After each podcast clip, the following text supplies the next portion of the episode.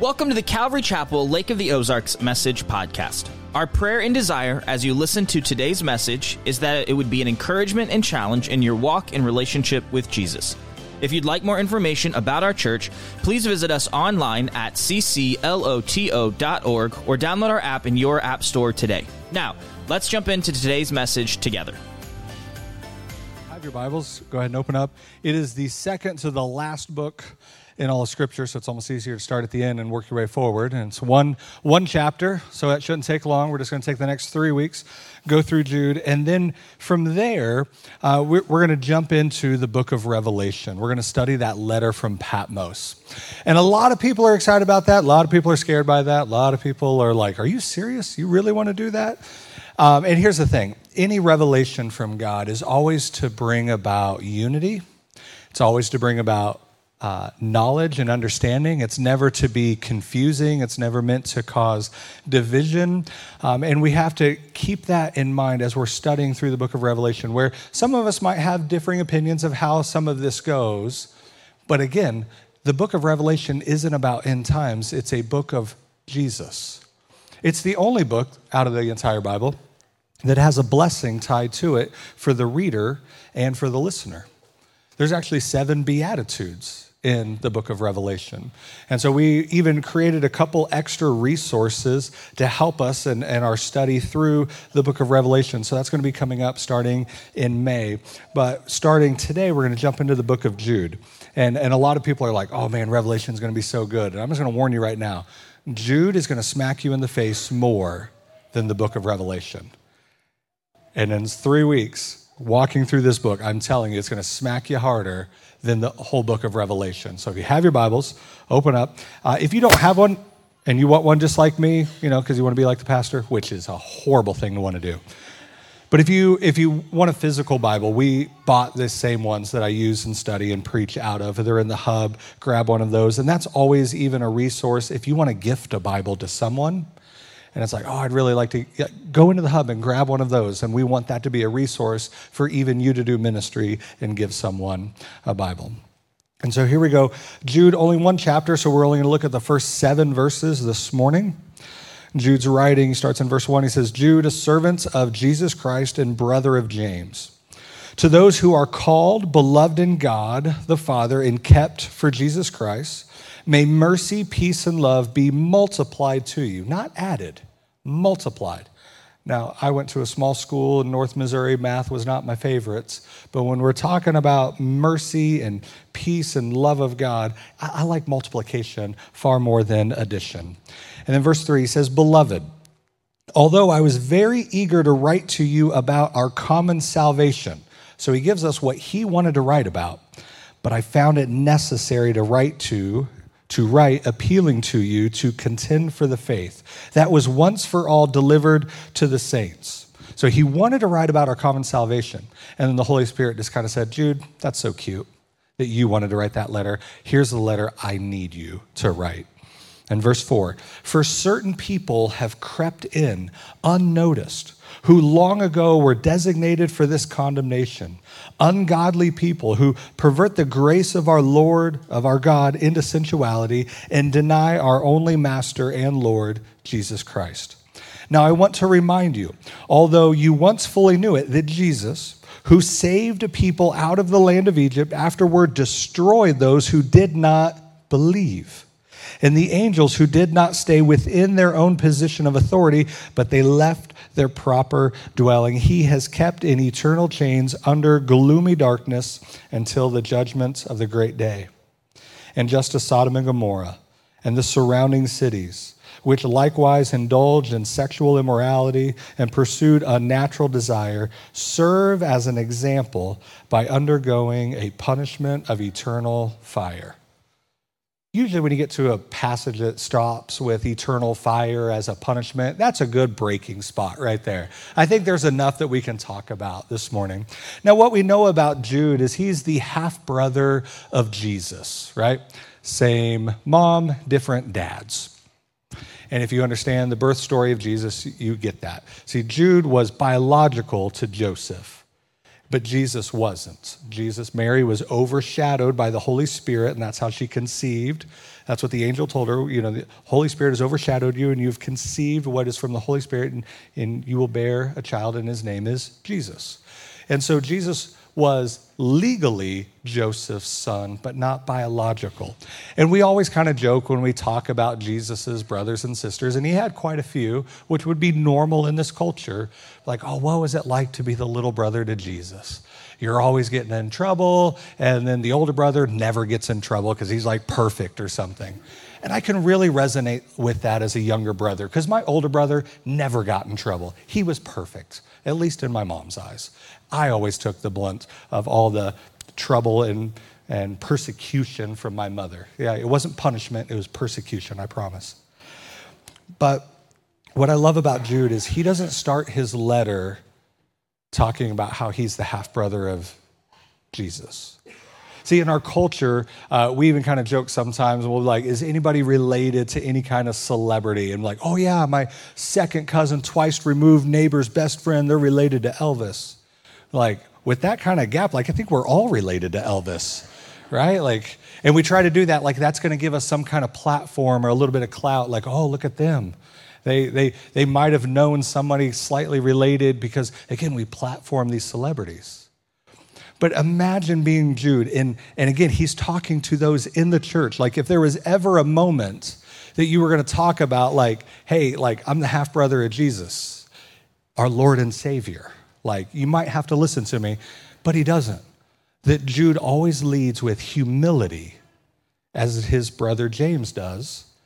And he never talks about that biological connection. Because if we were writing the book, this is how I would have wrote it, and you guys too, because we're all dirty, rotten sinners. Nick, I would have said a servant of a, a co servant with James and the half brother of Jesus. Like, I absolutely would have put that biological connection, been like, we're brothers. I'm a little bit better than the rest of you. Because again, our hearts are very prideful and ego. But what I love, what Jude is telling us, is our biological connection means nothing in the family of God. I used to be a youth pastor before coming here to Calvary, and I had students that were in my ministry, and their dad was my direct report. Like he was the boss over me. And I would tell both of them, child and father, I don't care who you are. I don't care that your dad's my boss. I'm going to hit you straight square in the teeth with the word of God every time. You're not going to get any special, special privileges just because you're a PK. If anything, I'm going to kick you a little bit harder. And I say the same thing to my kids. They get no special treatment just because I'm the pastor. If anything, you know, the pressure of being a PK, that's coming from pops and not the church. Because biology doesn't really matter in the family of God. We used to encourage our students that our, your best friends should be in the church. Why? Because the depth of relationship is so much more than what you could experience in the world. See, your friends at school, they're not going to pray for you. Your friends at school are not going to pour in the word of God to you. They're not going to keep you accountable. They're not going to call you out when you're walking in sin. And the same is true for us as adults. That our closest friendships, our closest relationships are not biological. They're not the friends of the world. It should be within the family of God. Because in the family is where we're going to pray for each other. We're going to build each other up. We're going to encourage each other. But a lot of times we come into church with a bunch of strangers that we kind of know barely and we don't want to be real with and transparent because we don't want them to know that we're broken and sinners. Hello, we're in church. If we're ever going to be real and transparent, it should be here because just by walking into a building like this, we're testifying to everybody I'm broken and I'm need of grace. And so Jude doesn't lead biologically. If anything, he says, Yeah, I'm the half brother of James, but he never drops the family card. He, oh, don't you know who my brother is? Don't you know who my dad is? Don't you? That has nothing to do with it.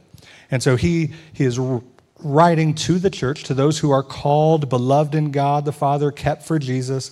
And he says, May mercy, peace, and love be multiplied to you. This is actually a really, really hard letter.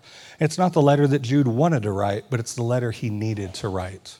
And you know when you have really bad news that you need to tell someone, we all have different kind of ways that we do that.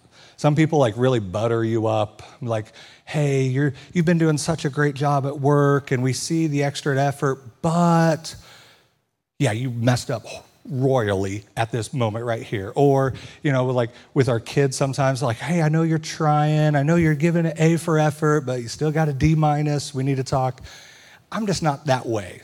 Usually, when I have to have a conversation with one of my teenagers, like I just kick down the door and be like, all right, let's have it out, let's go, right? Shoot now, shoot later, shoot some more, then we'll talk.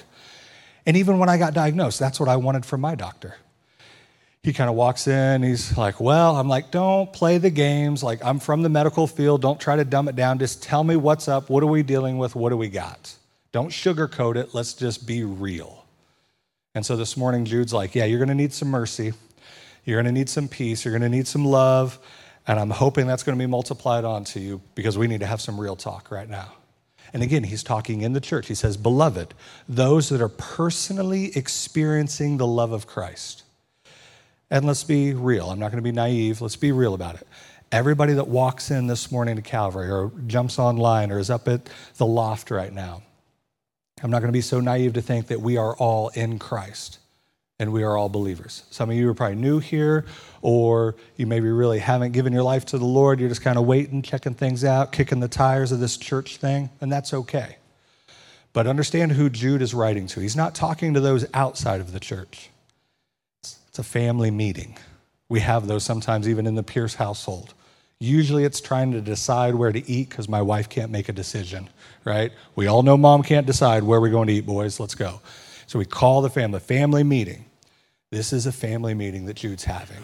We don't know exactly which church he's talking to or if there's a group of churches, but we do know he's talking to the church. So, beloved, I'm eager to write. I wanted to talk about our salvation. I want this to be an encouraging thing but I found it more necessary. We need to talk about something else. And so he says, We, I, am appealing to you. I needed to write to appeal to you to contend for the faith. That's kind of the, the main theme of the whole letter. He's writing why? Because we need to contend for the faith. And the, in the original language, that means it's a continuous struggle.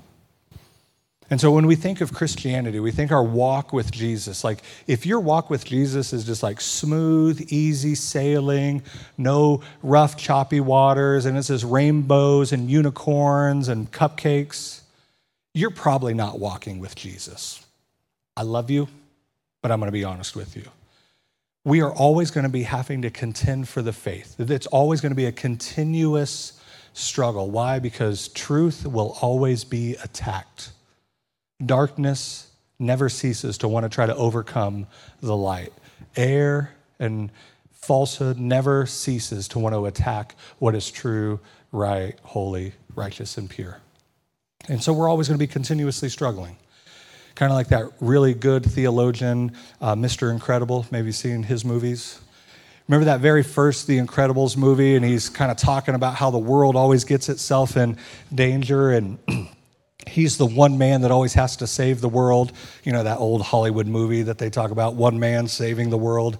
Like they stole that from the Bible right there. And he says, Can the world ever just be saved? Could there just never be a moment that I have to come in and save everything? Could it just, could it just, could it just be saved? I don't have to do anything. Can I just have a break? And a lot of times we think the same thing in our faith. You know, it's always like a personal struggle, or maybe our marriage is on the rocks a little bit, or we have this uh, uh, child, adult child that's maybe not walking with Jesus, or there's a relationship at work that's just a struggle. There's this always something. Well, because it's a continuous struggle. Like, what did you think this was going to be? You say a cute little prayer that's not in Scripture, and, and Jesus was just going to make your whole life perfect? No. We're supposed to follow Jesus, and he took his cross to the place of the skull. Like, where did you think Christianity was going to end up? It is a, it is a, a continuous struggle of self sacrifice, removing yourself from the throne of your heart and allowing Christ to lead and guide and rule your life. It's always going to be a continuous struggle. And he's writing for us to contend for the faith. It is under attack. We need to armor up, we need to fight for this. And again, this was written very early after the time of Jesus. This wasn't like hundreds of years later and like, oh, about time somebody like, you know, put up a fight and, a, you know, trying to attack us. No, from the very beginning. Even, even when Jesus died and was put in the grave, they already had an alternate theory for the resurrection. Which, what I love about Jude and James is just their very presence in the church is a defense for the truth of the resurrection. Because we know early in the Gospels, the brothers of Jesus were not believers. At one point, when Jesus is preaching, the brothers come up to him and they're like, Hey, Jesus, your family's here. And they were telling people he's kind of outside of his mind. He's gone a little crazy. We got to get Jesus, you know, the Son of God, get him back home, you know, like just go along with them till we can get him committed back to the. They thought he was crazy. And then you fast forward and you get to the book of Acts, and now James, he's a leader in the church in Jerusalem, not far away where nobody knows him, in Jerusalem, in his own backyard. So, what happened? How did James and Jude, all of a sudden, not believers when Jesus was alive before the cross, but now all of a sudden are believers? Well, 1 Corinthians 15 tells us Jesus appeared to James, his brother. And could you imagine that? That would be like the greatest comeback ever in a sibling rivalry. You'd be like, ha ha, told you, you know. But it's the resurrection. It's a defense for the resurrection to see the lives. Like what transformation happened in them that made them believers? Well, it's the resurrection. And so now Jude is writing to the church and he says, It's time to contend for the faith. We got to put up a fight. Why? Because it's under attack. Now, what's the attack? Verse 4 For certain people, and I think this is a little bit of a grace that Jude gives because even like Paul, he named a couple people that were causing some divisions, that were gossiping, that were abandoning the faith. He called them out. And like what worse way to have your name written in scripture, not under the like the whole book of life or those in the church and these people that are serving Christ greet you, but under the hey, watch out for those two because they're just troublemakers. Right? Like way worse. Like I remember going to school, I'd always get my name written up on the board because the teacher would do that. If you were in trouble, you got your name written up on the board. Some days were so bad, I'd just had a rough morning. I'd walk in, write my own name on the board, and be like, "You better watch out, teacher. Like I'm bringing it today." I wrote her name on the board once. No. And so you have these certain people in the church that Jude doesn't name and I wonder if he doesn't name them to give them an opportunity to repent. But he's heard stories, he's heard, he's heard the reports that are happening, again, inside the church. We're not talking about those on the outside of the church. This is a family meeting, but he says certain people, they've crept in unnoticed who long ago were designated for this condemnation. They're ungodly people. They pervert the grace of our God into sensuality, and they deny our Master and Lord Jesus Christ. Listen how he describes these certain people. They would be called false teachers. And most likely they're, they're different leaders within the church, but they creeped in. These are, these are real life uh, wolves in sheep's clothing. They're deceitful. So it wasn't like they kicked open the back doors and said, Hey, I'm here to burn, kill, and destroy the church. They came in like anybody else, trying to look just like anybody else. They crept in and came, they came in unnoticed. So it definitely shows to the deceitfulness in which they approached to be a part of the assembly here, but also I think it's a slap against the leaders that were already in place. How did they go un- unnoticed? Because the leaders were apathetic and they weren't spiritually aware that there was going to be attacks. And if you study the book of Jude, you can study uh, 2 Peter 2, and they talk a lot about these false teachers and the attacks that are coming, that had come to the church right there. But he's like, we, we need to be awake and alert because an attack from the inside is far more destructive than an attack from the outside. Like, I am not worried about the attack on the church from the outside. From let it be even our own government, which we'll talk about, let it be Islam and uh, Muslims or any other world religion. I'm not worried about the attack on the outside. It's far more destructive an attack from the inside. Think of that one movie, Armageddon, right? Bruce Willis, he gets shipped up to a meteor that's supposed to hit Earth and kill us all. Very fitting as we're getting ready to go into Revelation. We talk about a movie named Armageddon. And the best scene in the movie is not when his daughter's like crying over the TV because he's, again, sacrificing himself for the savior of the whole world, like, again, that old Hollywood movie. The best scene is when all the smart people are sitting around the table. And we're, we're like a couple weeks away from this thing hitting, and they're like, what are we gonna do?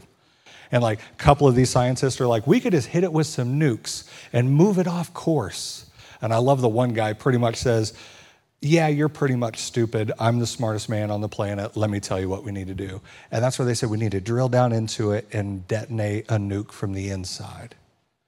Because again, an attack from the inside is far more destructive than an attack on the outside. And Satan knows it. That an attack on the inside of the church will be far more destructive than anything that we have to endure from the outside. And so, what does Satan do? Certain men, again, designated for this condemnation long ago, creep into the church.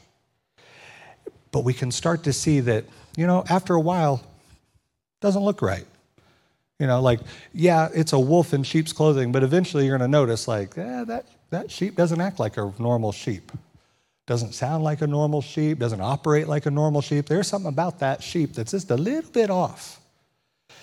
And look how he describes it. They're ungodly. 2 Timothy 3 5 says, having an appearance of godliness, but denying its power. Or another way to say, they're not operating under the power of the Holy Spirit, but they're trying to find their power in another source. They pervert the grace of our God. There's no moral restraint with these people. They'll live after their lust and their flesh and their desires. Galatians 5 talks about the fruits of the Spirit, but right before that, it lists the works of the flesh, which sensuality is one of those. So they're not operating in the fruit of the Spirit with self control and goodness and kindness and patience, nothing like that. No, no, no. They're operating under sensuality. The word in the original is lewdness. So they're using the grace that God gives them to live in their debauchery of sin, specifically within a sexual immorality. Thank the Lord that never hits the church anymore today. And a lot of people struggle over okay, what does sexual immorality really mean? Any sex outside of the biblical definition of marriage is sin. Period. We will not bend to the Word of God.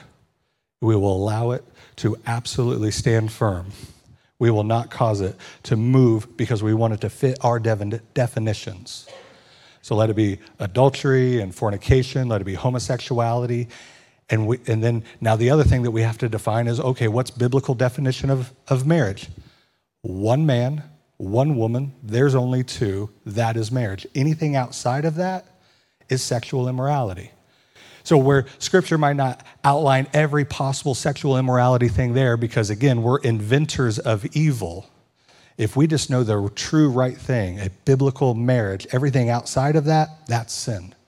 But these people creeping in are saying, no, Jesus died on the cross for you. You have grace. Live however you want. That's not sin. Those are just natural desires that you're trying to carry out. There's even people in the world that would look at me as a student pastor telling our students to live for purity, not virginity. The Bible never speaks of virginity, it speaks of purity. They would say, you're, you're, you're almost harming students to try to get them to repress those natural desires in them.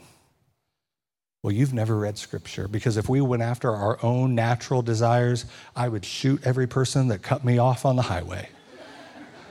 Like, why'd you do that? It was a natural desire. Just felt like something I should do. I didn't want to repress that. But thank the Lord that He's called us to live the fruit of the Spirit of self control.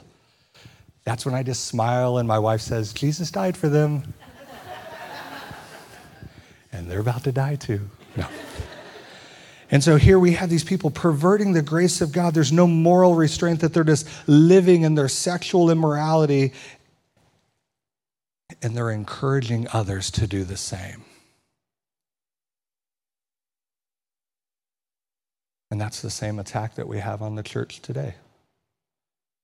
That we want to redefine God's word so it fits our culture, and instead of allowing scripture to redefine what the culture says is right. Again, it's not the attack on the outside, it's the attack on the inside.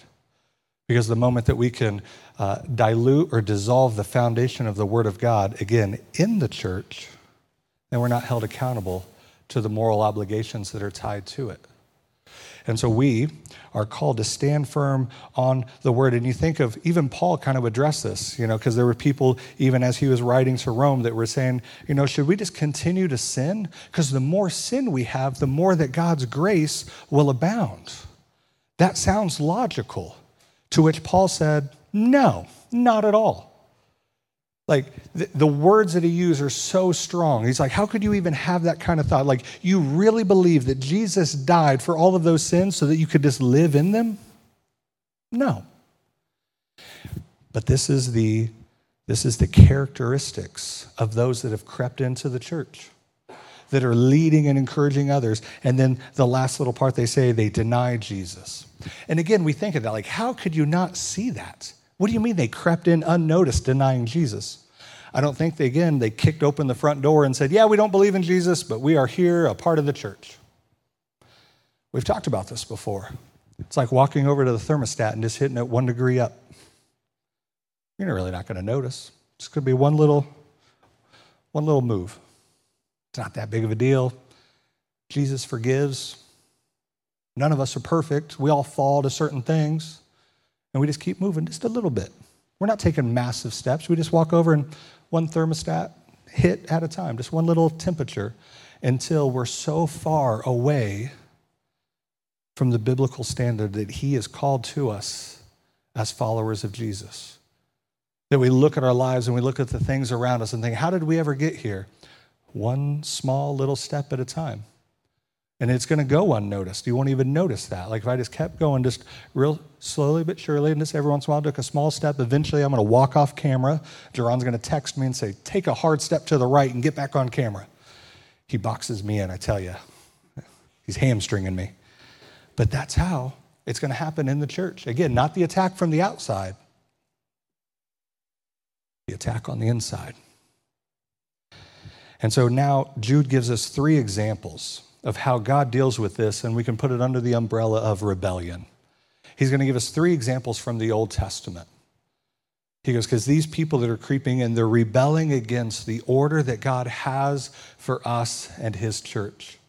But understand how God deals with rebellion. So, first, he gives us in verse 5 the example of Israel. He goes, I want to remind you, although you once fully knew it, that Jesus, who saved a people out of the land of Egypt, afterward destroyed those who did not believe. We just celebrated Passover, the redemption of Israel out of Egypt, the 10 plagues, the 10th being the Passover lamb, the death of the firstborn. And they come out of Egypt, and there's about two and a half million that came out of Egypt, right? And even not all of them were Israelites. Some of them were Egyptians. You could go back and read that they were looking, they were seeing the, the gods of Egypt, they were seeing the gods of Israel, seeing everything going down. We're going with Israel. And so they leave and they go with them. And they're supposed to go up on the east side of the Jordan and cross over into that promised land.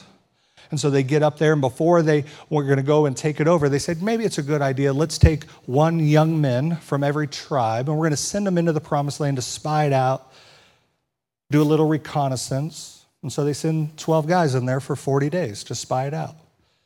And they come back and they give a report. 10 of them say it's impossible. We're like grasshoppers to them, not, not in literal size. There's just so many people. There's no way that a small, little, you know, sojourning nation like Israel could ever take over these people. Like, we're not even equipped for war, nothing. There's no way it could happen. And, and the 10 give a bad report. But there were two young men, Joshua and Caleb, that pretty much looks at the 10 and looks at the nation of Israel and says, Are you kidding me? Do you not understand the promises of God that He told us that He will give this, this land if we just believe and trust Him? But the older generation believed the report of the 10. And they didn't go in and they didn't conquer the land. And because of that, you can go back to Numbers 14 and study this.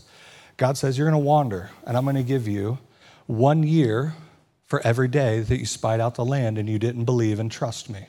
And so now Israel wanders the wilderness for 40 years until the older generation dies off.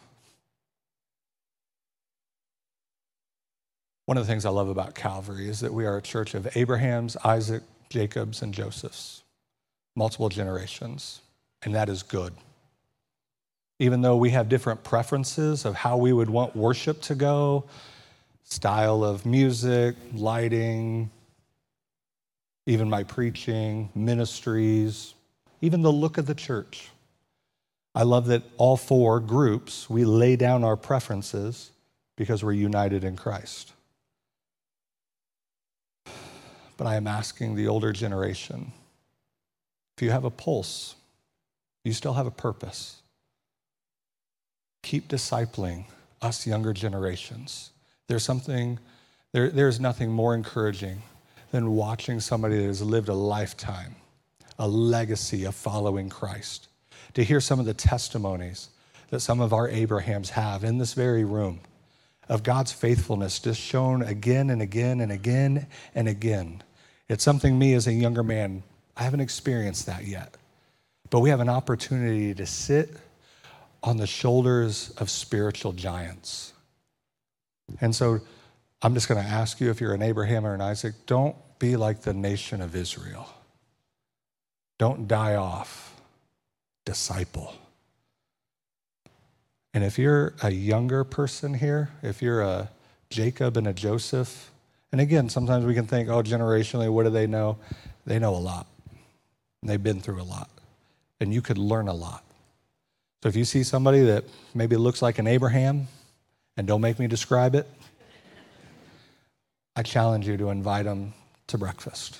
Go get a coffee and just say, hey, what would you tell your younger self? How would you encourage me as a young man or a young woman to walk with Jesus? Uh, I think it was last Thanksgiving. We do a Thanksgiving communion service, and there was a table right over here that Pastor Sean was leading. And what we wanted at the table was to go around and just talk about what you're thankful for. And as you get around the table, take communion, you leave, and then another group comes up and does that. The rest of there was four tables. The rest of us pastors were like kicking them out, right? Like multiple people coming through tables. Sean's table was he only went through one table. He goes, but it was a bunch of Abrahams and just to see how thankful they were for the Lord's provision all through just years and years and years of their life and knowing some of the things that they've went through. We are a blessed church to have Abraham's and Isaac's, and we are a blessed church to have Jacob's and Joseph's. But we will not have any division because of any kind of generational preference. And I challenge you, whatever side of the fence that you're on, in that, look at the gift that we have from the other side of it. And then in verse 6, he gives us another example of this rebellion. And he talks about fallen angels. We're not going to geek out yet because after Revelation, we're going to go, we're you know, finish the book and then we're going to go clear back to the beginning like a good movie and we'll walk through Genesis and we'll geek out a lot more there. Uh, but these fallen angels that Jude is using as an example. He's just showing that they didn't stay within uh, their, their own position of authority. And so he uses these angels as the sin of rebellion against the authority of God in their life. You know, again, Revelation 12 talks about how the dragon swept his tail and a third of the stars were scattered down and, and sent down to earth. And people reference that, think, oh, that's the third of the angels falling when, when Lucifer was cast out. Again, we'll geek about that when we get to Revelation. But Jude is using that as an example to talk about spiritual authority and our need, not, not our wants, not if it sounds good, our need to submit to spiritual authority. Because this is something I believe in our culture that is absolutely crumbling quick. There are three ministries that God has ordained to rule over people. Number one, the family. That's why I believe the family unit, the nuclear family, is under such attack in our culture. Men, fathers, it is time for us to stand firm and lead our families well. Each of you, as myself, we stand at the door of our houses and we decide what is allowed in and what is not. it is time to get a little passion and zeal, if I can be a little polite, and be men and guard our families and guard our kids.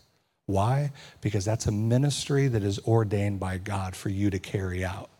And so, if you are looking at your life and looking at your family and you feel like it's in disarray, I hope you look inwardly first and understand what is not set in order here and here, then lead your family well. But that's an ordained ministry of God to rule over people is the family. And anything that God ordains, I believe the world's going to attack. And we see it in the family. Number 2 is the church. That you do have spiritual authority over you.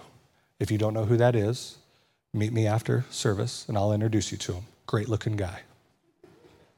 That each of us are called to submit ourselves to pastoral authority.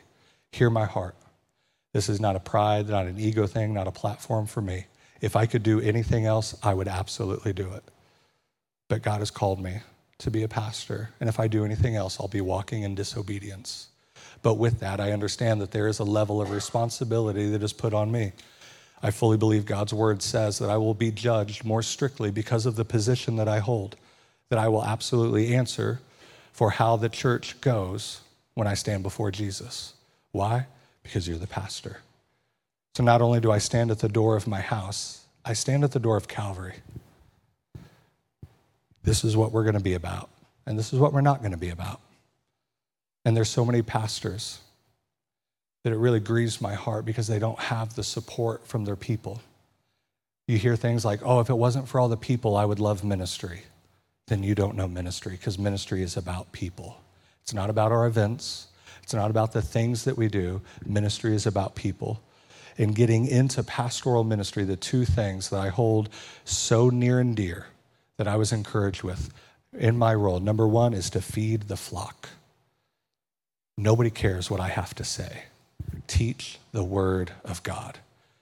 And so, as long as I'm the pastor, let it be from this pulpit, let it be from student ministries on a Wednesday, let it be from our little ones and cow kids. As much as I joke about that, we will teach them the Word of God at an appropriate level to where they are at.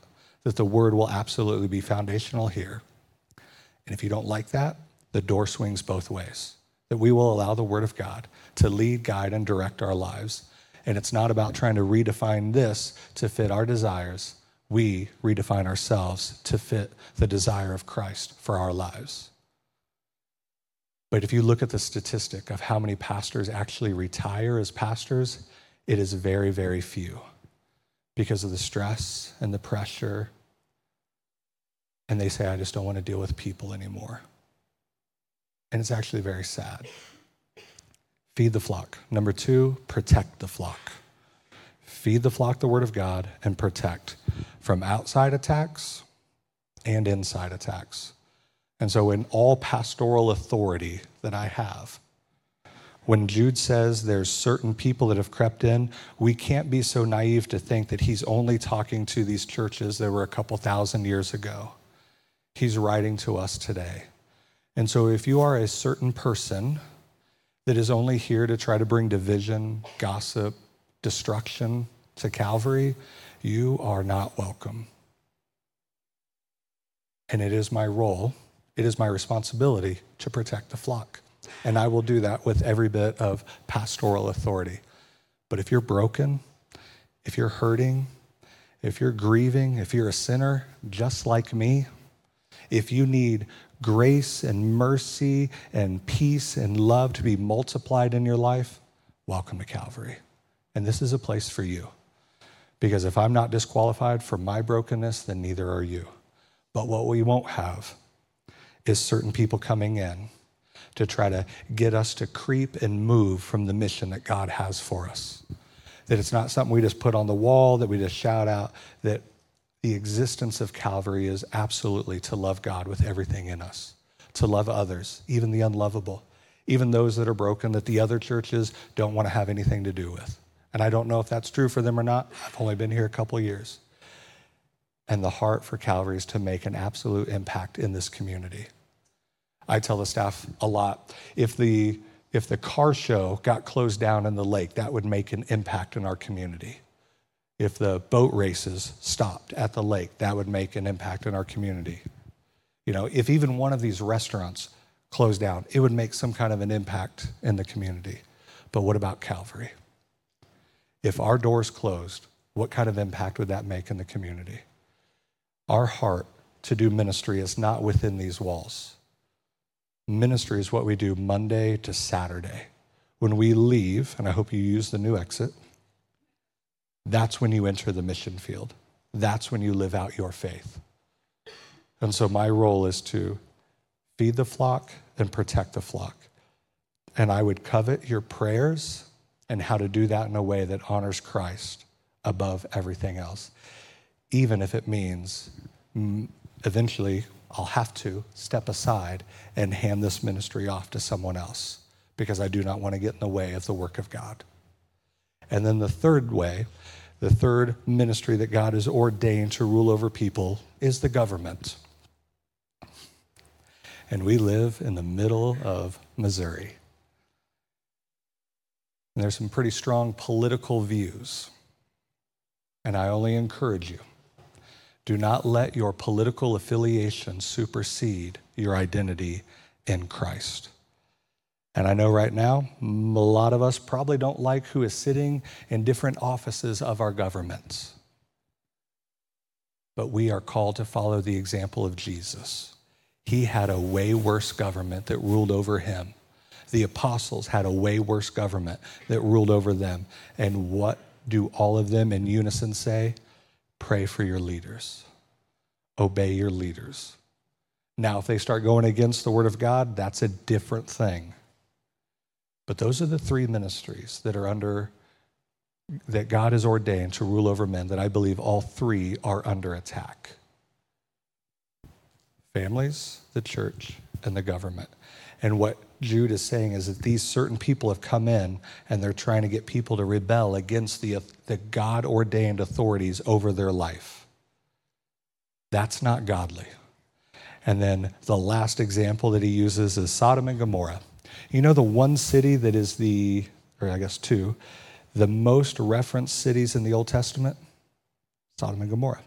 And one of my professors, Dr. Steven Collins, he's over the whole archaeological department at Veritas uh, University. Uh, he has a phenomenal book. I could even send you a link of an interview where he has found Sodom and Gomorrah. And the archaeological proof of the fire is outstanding. And so, not just that, oh, we think this city is that, but the archaeological proof of the fire rained down from heaven that served as a punishment is actually very, very interesting.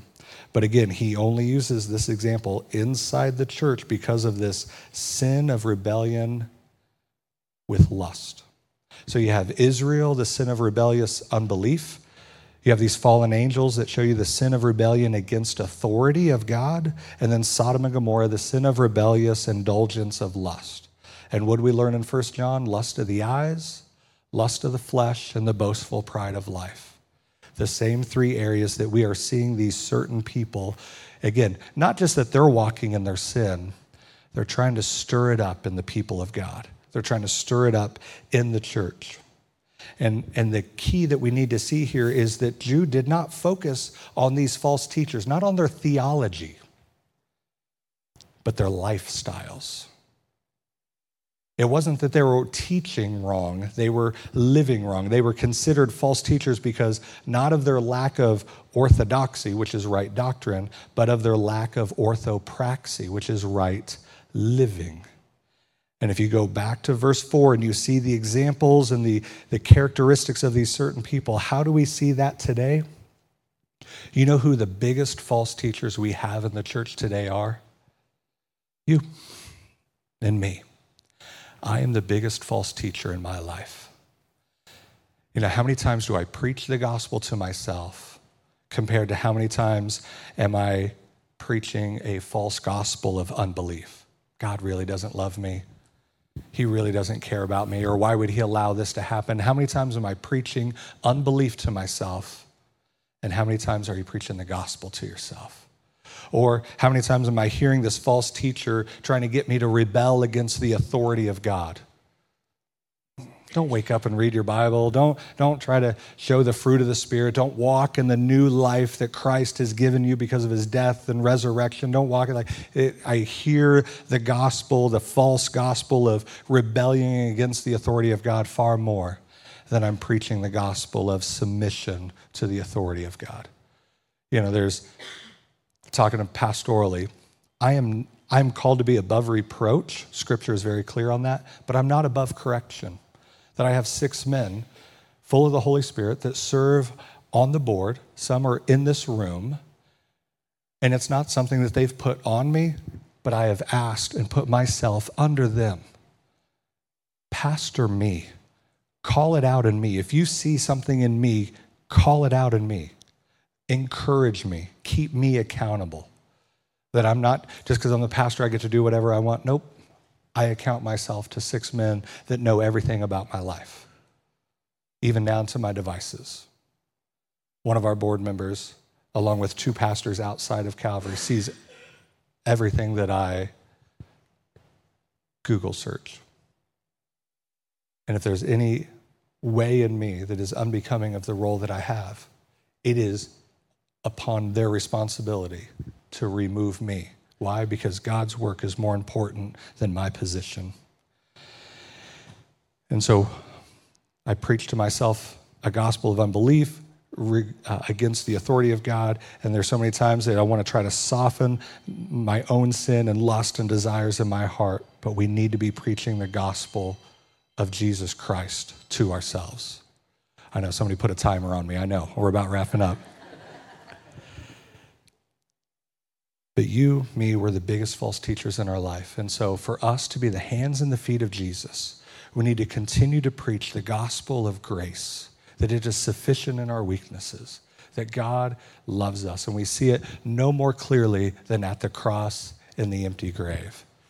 And we need to absolutely have a sure foundation of the word if we're going to be his hands and his feet, because we can't give what we don't have that the greatest thing like you might be thinking like as a as a dad or a mom and think oh i'm supposed to disciple my kid but i didn't go to bible college like you. Yeah and i didn't have your kid either.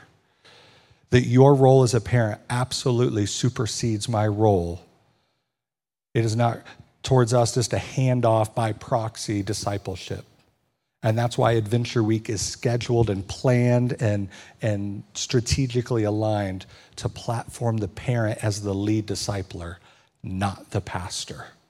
Because again, the parent is the most influential person in a child's life, all the way up even to teenage years.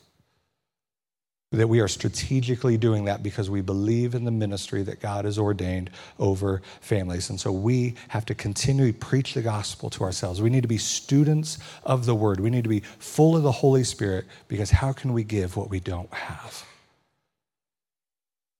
And so, for us, as followers of Jesus, family conversation, wrapping up, how we live is the most reliable indicator of what we actually believe. And remember what Jesus said in John 14, 15 if you love me, you will keep my commandments. And so, the challenge this morning is for each and every one of us to look at our life and say, Where have I allowed at least these characteristics of certain people to indwell my heart and to move me off course of the goal, the upward call, that prize of Jesus Christ in my life. We all have it. So if you walk out of here and be like, man, it didn't apply to me at all, you are being deceived. We all have it. And it might not be these three issues, but there's something that's causing us to walk in rebellion because that's what sin is. And we're all sinners. We're all walking in rebellion. But here's the hand of Jesus in full grace and love saying, Come back, walk with me, realign your life, your hearts to me.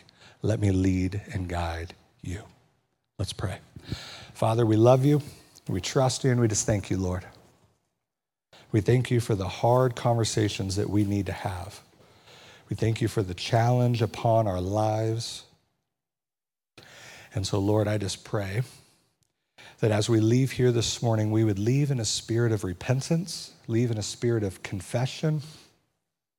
We would leave in faith, knowing that whatever weaknesses, sin, brokenness, shortcomings that we have, you are greater and you are bigger than all of those.